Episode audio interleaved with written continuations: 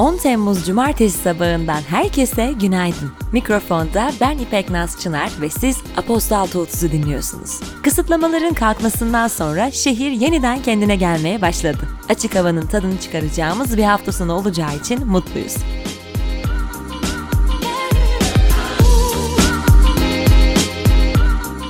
Bugünün bülteni May Dargio'nun destekleriyle ulaşıyor. May Dargio, geçtiğimiz haftalarda yayımladığı sürdürülebilirlik raporuyla tohumdan kadehe sürdürülebilirliğe öncülük etme vizyonunu bir adım ileri taşıyor. Rapora ilişkin ayrıntılara bültenden ulaşabilirsiniz. Haftayı geri ser.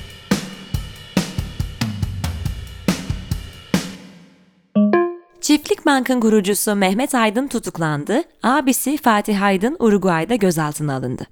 TBMM'de tartışmalı 4. yargı paketi ve hayvanları koruma kanunu kabul edildi. Ömer Faruk Gergerlioğlu tahliye oldu. TÜİK'in açıkladığı verilere göre Türkiye'de enflasyon %17,53 ile son 2 yılın zirvesini gördü. Akbank hizmetlerinde bir sistem arızası sebebiyle yaklaşık 40 saat erişilemedi. Haiti Devlet Başkanı Jovenel Moise suikast sonucu öldürüldü. Joe Biden, ABD ordusunun Afganistan'dan çekilmesinin 31 Ağustos'ta tamamlanacağını açıklarken, Taliban'ın bölgedeki ilerleyişi hafta boyunca hız kazandı. OPEC artı grubunun petrol arzında artırıma gitmek konulu toplantılarında uzlaşılamamasıyla ham petrol fiyatlarında dalgalanmalar yaşandı. 2020 Tokyo Olimpiyatlarının seyircisiz düzenleneceği açıklandı. 2020 Avrupa Futbol Şampiyonası final karşılaşması İtalya ve İngiltere arasında 11 Temmuz Pazar 22'de oynanacak. Richard Branson'ın uzay uçuşu gerçekleştireceği Unity 22 görevi yine aynı gün TSI zaman diliminde 16'da canlı yayınlanacak. Çevre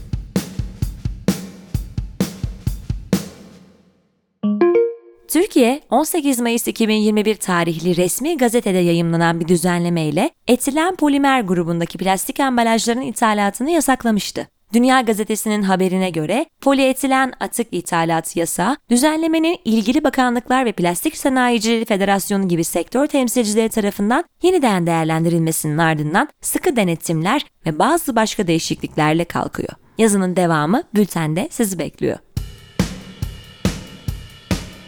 Tasarım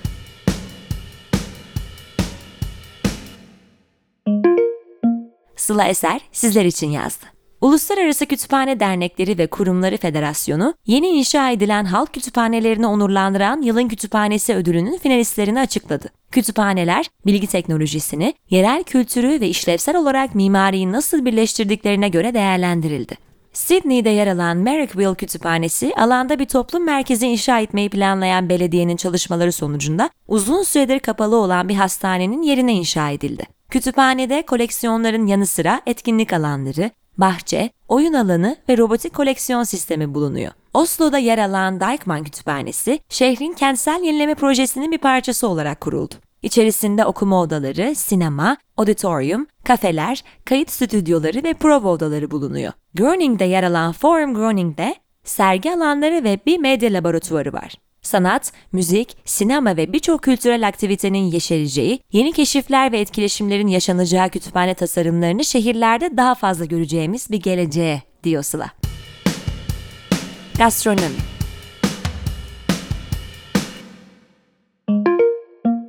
Ada Sümbireli sizler için kaleme aldı.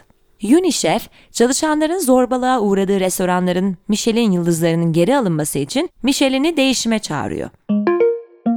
Avrupa Komisyonu, hayvan yetiştiriciliğinde kafes kullanımını ortadan kaldıracak yeni bir yasa hazırlayacaklarını duyurdu. 2023'e kadar yürürlüğe girmesi planlanan yasa, yumurta tavuğu, etlik piliç, dişi domuz ve buzağına ek olarak damızlık piliç, tavuk, civciv, bıldırcın, ördek ve kaz yetiştiriciliğinde de kafes kullanımını 2027 yılına kadar aşamalı olarak kaldırmayı hedefliyor. Fransa, 1 Temmuz'dan itibaren gıda israfı ile mücadele kapsamında restoranların müşterilere artan yemekleri yanlarında götürebilmeleri için tekrardan kullanılabilir ya da geri dönüştürülebilir kap sunmasını zorunlu tutmaya başladı. Alınan karardan yalnızca ye yiyebildiğin kadar mantığıyla hizmet veren restoranlar muaf tutuluyor. Sinema ve televizyon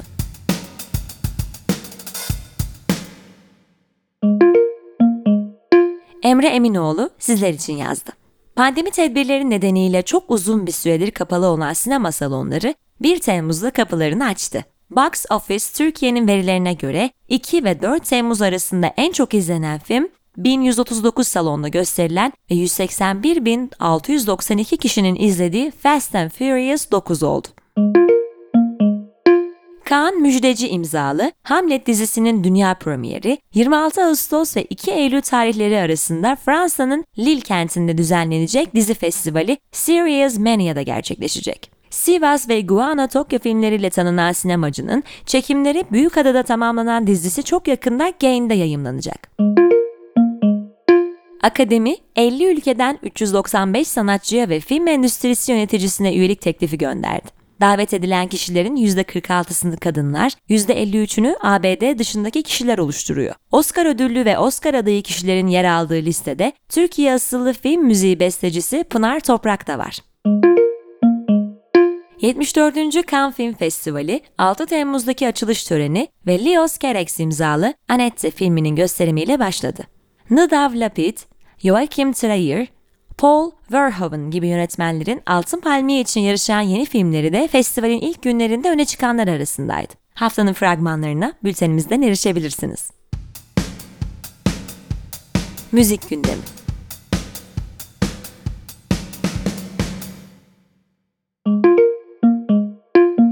Sevgili Taner Turna sizler için kaleme aldı. HBO'nun yeni müzik belgeseli serisi Music Box'ın ilk yapımı Woodstock 99, Peace, Love and Rage'den yeni bir fragman yayımlandı. İlk Woodstock'tan 30 yıl sonra düzenlenen Woodstock 99, görkemli performanslardan ziyade katılımcıların şiddet meyilli eylemleri, peşi sıra çıkan yangınlar, yetersiz sağlık tedbirleri ve yaşanan tacizler nedeniyle festival tarihine gölge düşürmüştü. 400 bin kişinin yer aldığı festival alanında yaşananlar, Moby, Korn solisti Jonathan Davis, organizatörler ve katılımcıların verdiği röportajlarla belgesele dönüşen Woodstock 99, Peace, Love and Rage 23 Temmuz'da HBO Max üzerinden yayımlanacak. Garrett Price yönetmenliğindeki belgeselin fragmanını bültenimizden izleyebilirsiniz. Damon Albarn, geçtiğimiz ay The Nearer the Fountain, More Pure the Stream Flows adını verdiği ikinci solo albümünü 12 Kasım'da yayımlayacağını duyurmuştu. Albarn, gelecek albümünden Polaris isimli yeni şarkısını canlı performans videosu eşliğinde servis etti. Billie Eilish daha önce Happier Than Ever adını verdiği ikinci albümünü 30 Temmuz'da Interscope etiketiyle yayımlayacağını duyurmuştu. Şimdiye kadar 4 teklinin paylaşıldığı albüme dün bir yenisi daha eklendi. Eilish'in yönetmenliğini üstlendiği klip eşliğinde servis edilen NDA isimli yeni şarkısına yine bültenimizden ulaşabilirsiniz. Jungle, Loving in Stereo adını verdiği 3. stüdyo albümünü 13 Ağustos'ta yayımlayacak. Grup, daha önce iki tekli yayımladığı albümden son olarak New York merkezli rapçi Bass'in eşlik ettiği Romeo isimli yeni bir şarkı paylaştı.